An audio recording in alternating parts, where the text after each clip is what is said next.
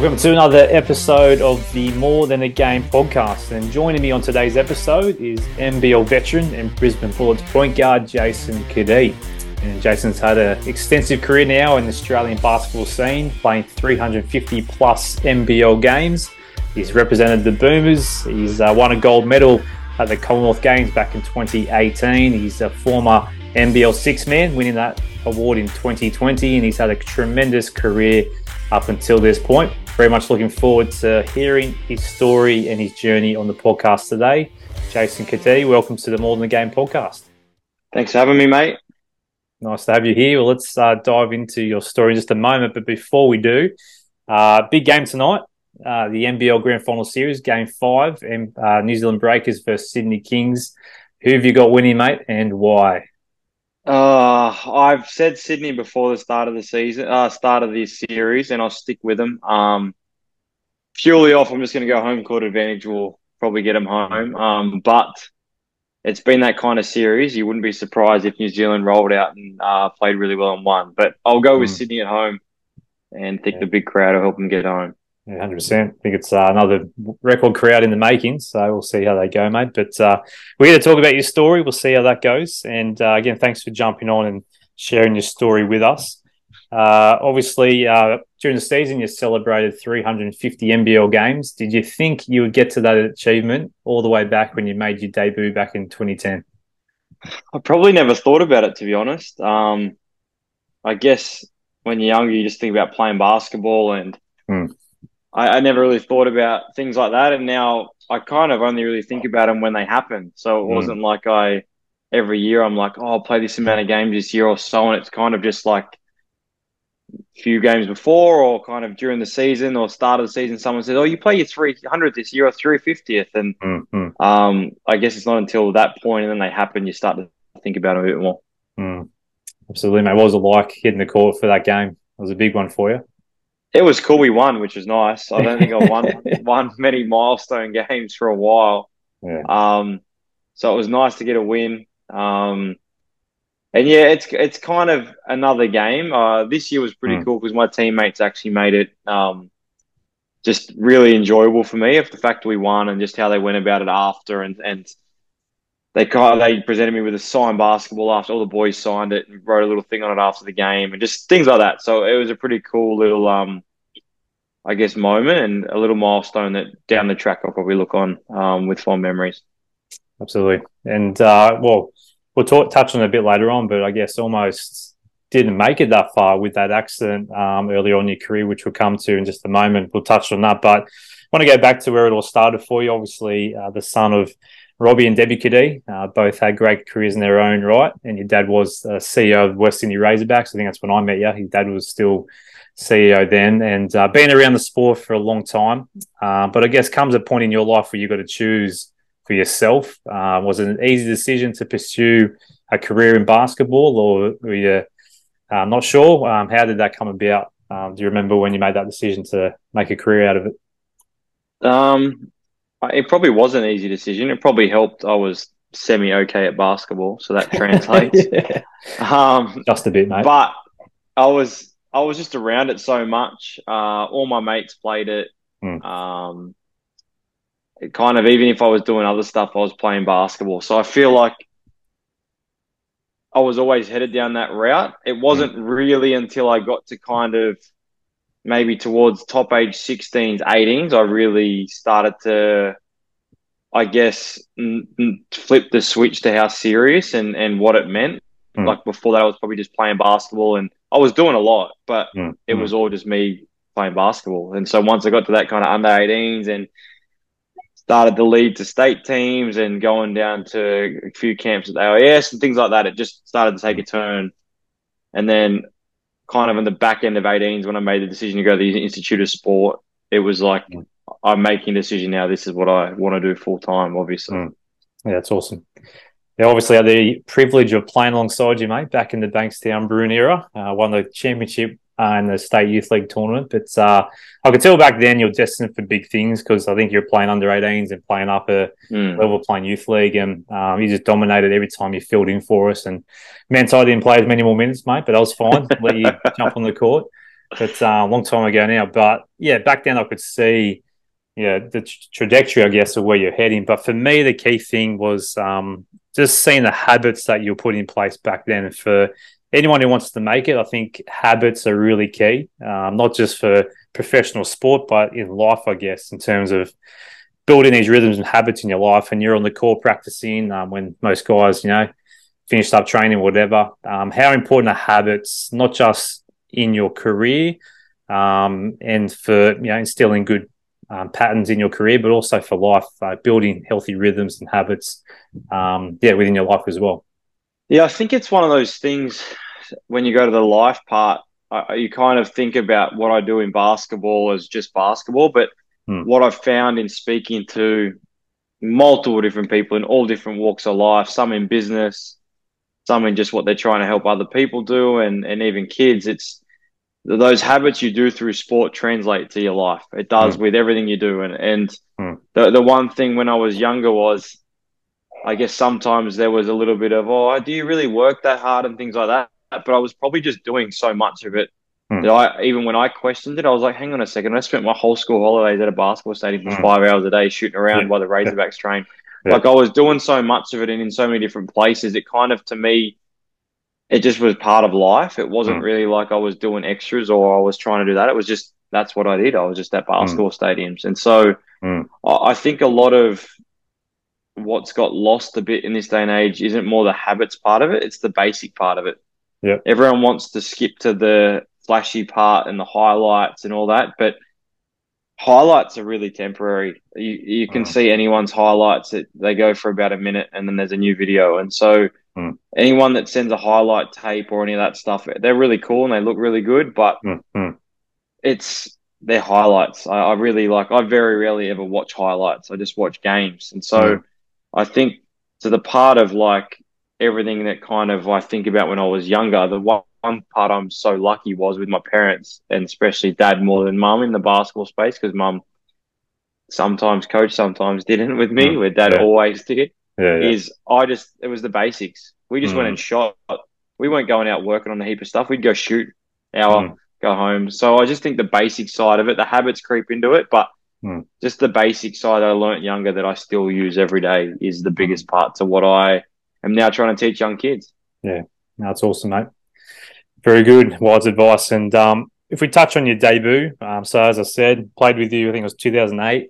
Played that that season. 09, you're at yep. the AIS and then you make your debut with the Gold Coast Blaze. Remind me that time, did the accident happen before your debut or was that the second season? Um, no, that was before. So that was um, the year I left the AIS. Hmm. I'd signed with Gold Coast hmm. and I came back to Sydney to play ABA because at that stage down at AIS, we were only playing like 10 or 12 uh, SEABL games when it was SEABL. So it was kind of every couple of weekends where Dad mm. was coaching ABA. They were playing every week. Mm. So I said, I'm going to go back now and play and play every week till I go away. And so mm. it was in that in that stretch there. And for those that know, obviously uh, coming back from a mate's place, you um, driving home on the freeway. Um, well, you can explain it, but basically, we hit by a truck uh, broke your pelvis. Um, yeah, can you explain the incident and what exactly went down in that in that moment? Yeah, essentially that. Um, driving home, mum and dad uh, needed the car after a meeting the next morning to go to work, and so driving dad's car home. It was like at nine thirty in the morning or something. Mm. Um, got kind of pushed off the freeway, went to come back on the M7, spun out from the gravel, and then just basically pulled up. And here comes a semi trailer and just crunched me. Oh, yeah. uh, stuck in the car for about an hour and a half. Choppers, ambulance, everything there. Ended up getting the ambulance to, um, I think it was Westmead mm. Hospital. And then, yeah, was in there for a few weeks, found out I had a broken pelvis, had the surgery. And then basically from there, it was learn how to walk, run, and everything again. Amazing. At any point, did you think your career was over? yeah, when it happened, I think that was the yeah. first thing I said in the car. There was a lady named Ida who had come across mm. the freeway to get in the car, and I, I don't remember much from the car. I remember the impact and the, the sound, the noises, and everything. And then I remember bits and pieces, but I remember saying to her, like, I more talked about needing to play basketball. I was probably lucky I was young and naive that I wasn't talking about walking again. I was talking about playing basketball. Yeah, but yeah. I remember after I had the surgery, the the surgeon who did everything was really good, and he, uh, I remember him saying to Dad, I wasn't even talking to me, mm. Robbie, he'll be fine, he'll be able to get back to running and everything. It was all all clean break. Easy, it wasn't an easy repair, but it was all a clean repair that we were able to put everything in that should not limit him running and mm, be able to get back to full health. So that was um, from that moment forward, that was all I thought about. Yeah, it's amazing, mate. And I guess a lot of the guests have had on the podcast, we talk about hard work and and discipline, but I tell you what, the discipline and hard work you would have had to put in just to you know rehab that injury. Um, yeah, what did you learn about hard work in that time? Yeah, it was probably um, it was probably honestly, I was probably lucky I was so young. I treated it like an ankle almost. Like I just, oh yeah, I just tick mm. off little boxes and keep moving. And I probably found out more later on once I actually came back how significant it was. And I'd have days where, like, I remember I was supposed to be out for 10 to 12, 8 to 12 months. Mm. I played after five and a half. After my first game, I couldn't even walk. Like, I actually struggled right. to walk to the car to go home. And so there's just elements of that where I learned at a really young age, okay, hang on a second, like there's actually some really things I need to take care of. Mm. Or I was in situations like that. And then even I think just I probably learned to be a bit more patient through the whole process. Um, in some regards, in other regards, not really, because I pushed it a lot. But mm-hmm. like I had to actually sit still and not do shit for a long time. And then I had to learn how to walk really slowly. And then once I got back to moving, it kind of went pretty fast. But it, mm. it took, like as I said, like those games happened after five and a half months. And then that next off season, I basically was off feet for a few months to let everything heal and, and then rebuild myself again. So it kind of really took at least 12 to 18 months till I was actually back to feeling like myself again. But yeah, probably taught me. I mean, I always thought I had a pretty good pain threshold, but that was probably a different level of it. Learning how to play through some things and push through, and kind of just worry about that later, and just worry mm. about playing now. So it was definitely a lot to learn as an eighteen-year-old, but mm. something I'm I'm also not grateful I got to go through it because it would have been nice to not have to go through it. But it, it, was it was a lot of good learning lessons for me at that time. Mm. Hundred percent, mate. I was going to touch on this question a bit later on, but while talking about it, um, I guess sometimes we tend to in life, but also you know basketball. Probably when teams aren't going well, or the season's not going well, which I guess you guys had the Bullets the last season. The I guess the default to try and you know run away from that, and and people don't like uh, pain or hardship. Um, obviously, it's not easy, but I find that when we go through those times, it actually leads to more growth.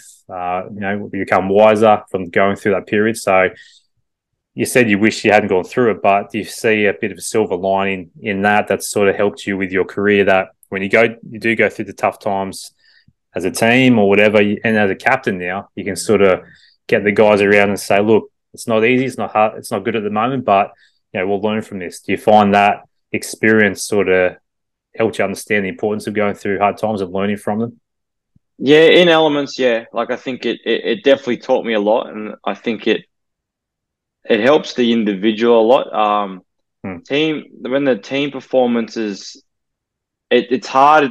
It's hard to define team performances at time. I'd say those things I've gone through has helped me as an individual really figure out, kind of especially in the basketball space, like things that I see work and don't work, and hmm. kind of as I get older now, what would I do if I was in this role? What would I do if? And I see it from a whole different, uh, I guess, outlook to what others probably would. But sometimes hmm. in team situations, it's it's so different because you're affected by other things going on. It's not necessarily what the group's like. It's hmm. it's injuries. It's um, maybe something the coach wants that the group hmm. it, it struggling with, or maybe it's external and, and, there's other things going on within the club. There's so many different hmm. moving pieces to a basketball club. So sometimes it's actually hard because you can only focus on what you can do, hmm. but whilst there's other things going on. Like at, at the end of the day, if you're trying to get through a season in one of the toughest leagues in the in the NBL and mm-hmm. you're missing mm-hmm. three or four players at a time, it's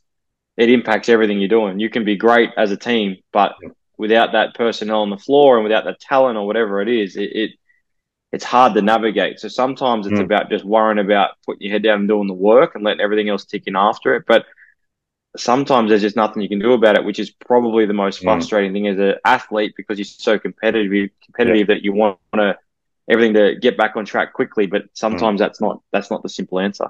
Yeah, hundred percent. Good lesson for fans too. They might get frustrated. it's a lot of. I always say to fans too. Yeah. I always understand frustration, and I yeah. said I get it because what do you think I feel? Mm, that's it. I was like, yeah. that's that's the part. Like I said, I understand mm. frustration. Everyone, and it's more. I think frustration for fans probably comes more from expectation. Some of them love right. it to the stage where they just want to see it do well, and they're fans and they love the team, and it's what they look forward to. And so mm. I understand it. And I think every fan has every right, especially sponsored members, the ones putting in their hard earned money for every day of the week. Um, yeah. The yeah. ones who show up every now and then and whatever, that's different. But still, once again, mm. everyone's allowed to show support or frustration however they see fit. But I always mm. say if they think that we roll home and we just walk or move on from it, it's not that simple. And the other mm. part to, especially being an NBL player, is a lot of people aren't earning enough money that they just roll home and they're getting their Ferrari and drive home. No one's earning that type of money. So yeah. what you do week in, week out in this league really impacts your life. And so mm. I think a lot of people don't understand behind closed doors how much goes on and how much it actually tough situations actually affect each individual. Mm. Absolutely, absolutely, mate. Well said.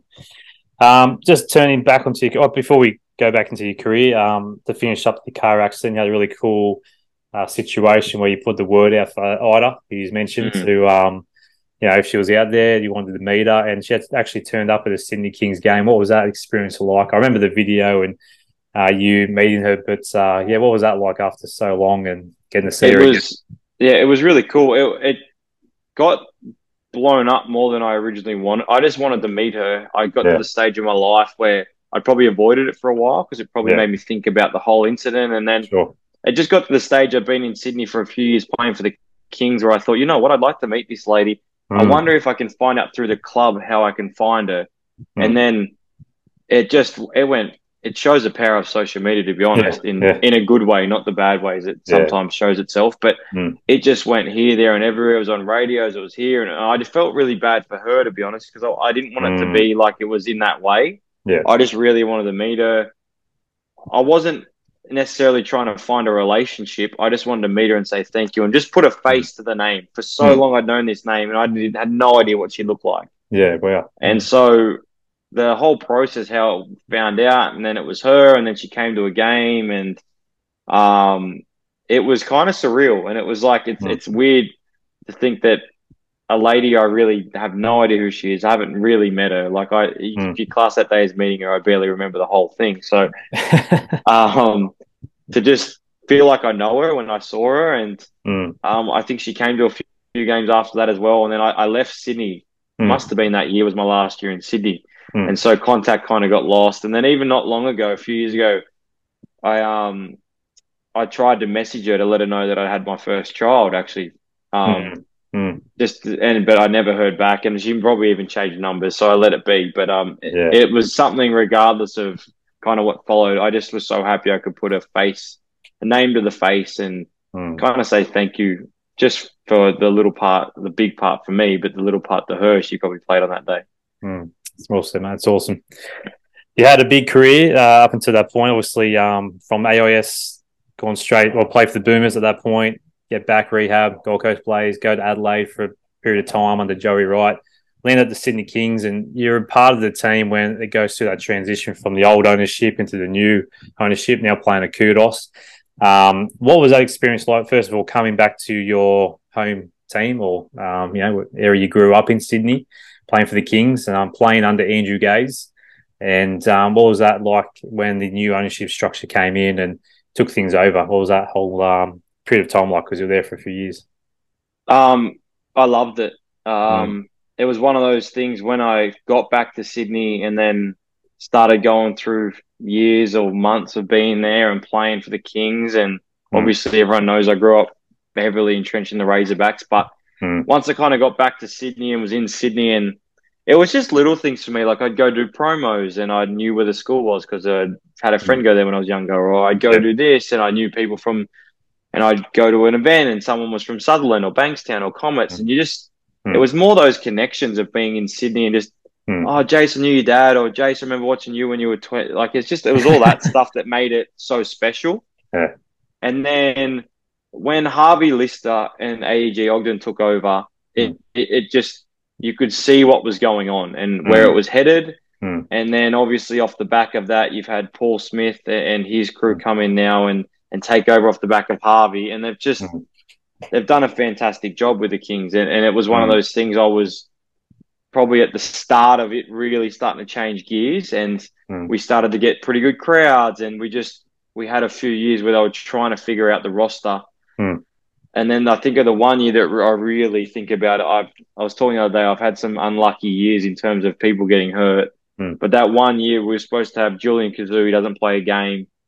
Uh, we ended up changing uh, an import when we were five and one or six and one or something. Mm. Kev, and then later in that first year, Kev Lisch gets hurt and Newells gets hurt. Like I just, Mm.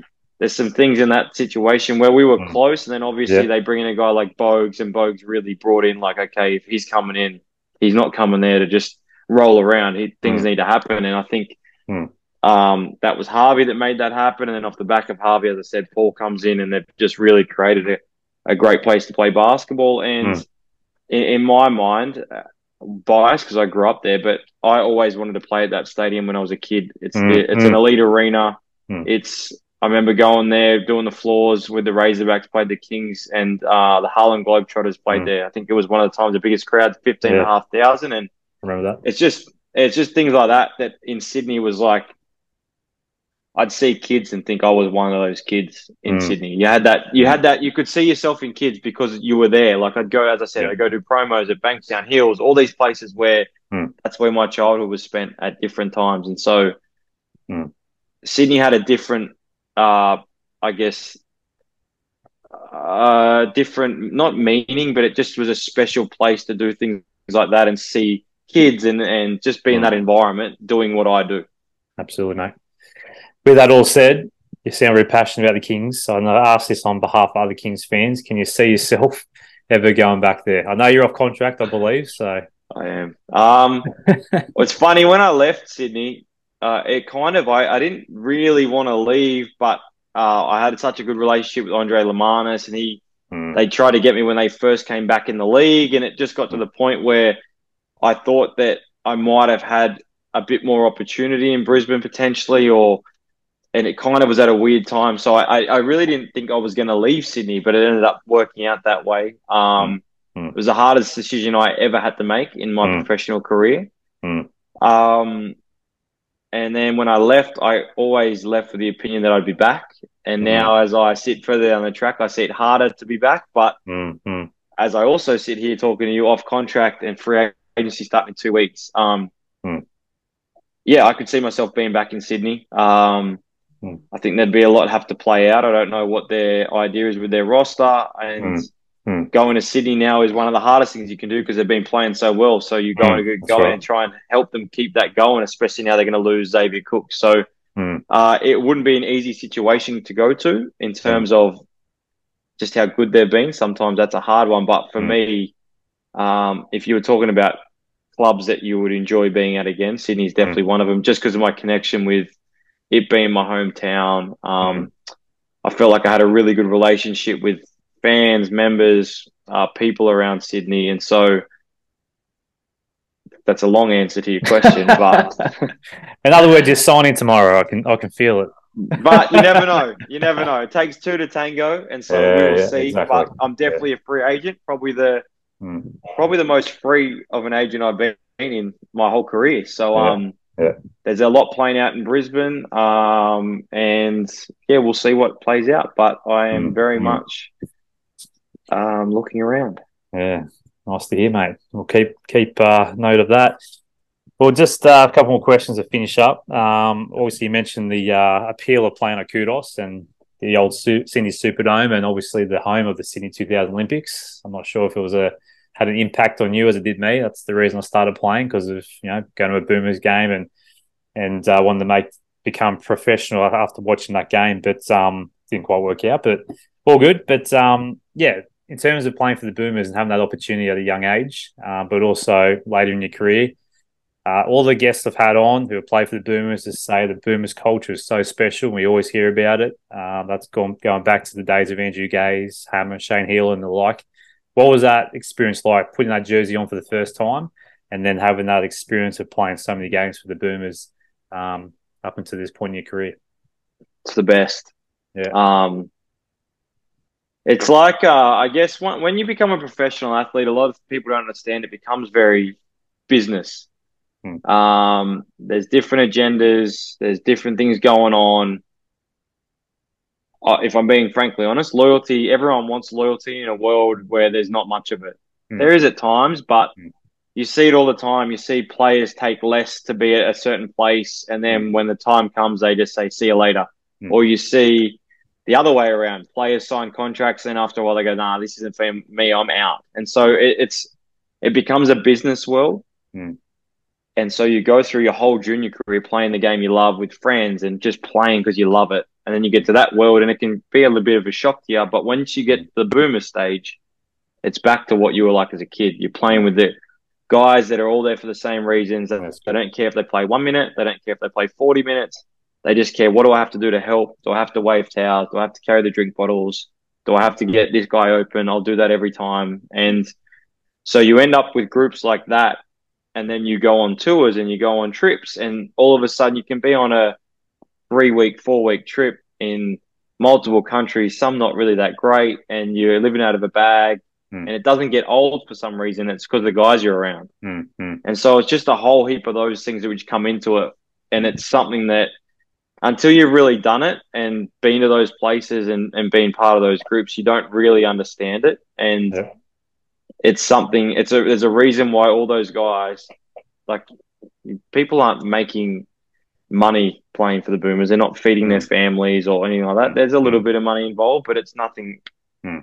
So that's why you see so many people coming back to it because I think a lot of them just need a taste of what it's like to be a kid again and play around people that just want the best for you and want the best for everyone and Yeah. and it's just an environment like no other especially once you get to this age other than maybe like as I speak about Bankstown I went back there in 2016 and got to play them like that's the kind of environment obviously on a way higher level but that's the kind of environment you're looking for when you go and do those ABA things and stuff like that Yeah, That's awesome, mate. And so, two highlights for me, I guess, or things that stand out from your career with the Boomers. First of all, uh, 2018 Commonwealth Games, uh, winning the gold medal. Um, obviously, not quite the Olympics, but probably the best, uh, next best thing I would say in terms of professional competition um, at that level. So, um, what was that like being a part of that team, winning gold medal? Really good. Um, Yeah. it'd been like I'd I'd been at we'd had two tournaments prior. I went to the World Uni Games, Mm. um, and we came second against Russia in Russia, and that's Yeah. under 25, 25 and under. Yeah. And Russia had like three Olympians, and it was like that's the closest to an Olympics in terms of it's a a full village. So you're in the village, Ah, food right. hall, all that stuff. And so when I was there, because Right. Dre was coaching, Yeah. Dre actually said like this is as much so as an Olympics without it being an Olympics. And so Mm. we'd kind of been on some tours, and then um, that uni games team and that experience, we were away for like six weeks, maybe even longer. Wow. We went to China first, and then we were there for three weeks. So there was a lot going on. Mm.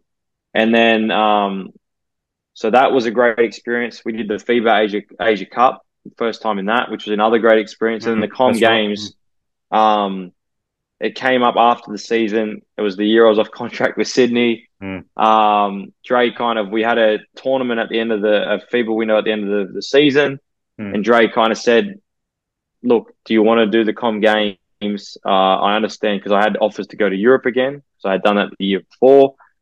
you can't. I need to know. And I said to Dre, I remember saying to Dre, well, I need to know if I'm in. Because I was like, if I'm not in, Dre, I'm going to go. So Yeah. I said, I'll tell you right now, if you're going to pick me, I will stay because it's in Australia. It'll be a very cool experience. Mm. And Dre said, mate, that's why I'm asking you because I want to pick you, but I can't pick you if you're not available. Yeah, And right. so, um, that was just another. It was just a great group of guys. We were all there for the same reason. Mm. We managed to get it done. Um, and just another thing, I think probably as I get older, you just look back at being just one of those cool moments that you're happy to be a part of, and to do it mm. on the Gold Coast where I started my career, mm. and just do it in Australia was was really cool. Yeah, hundred percent. That's the positive side of things, I guess. Uh, the not so positive, I have to bring it up, is a game in the Philippines. My goodness, um, like I remember, I think I flicked to something else while I was watching the game. I've come back and I missed the actual event, but saw what happened and couldn't believe it when I saw the replay. And I guess being yeah. there, you probably thought it was something surreal, like a dream. Um, there was a lot of talk about the disrespect that I guess you guys, Australians, had towards the um, the people over there, which I find hard to believe. So, no.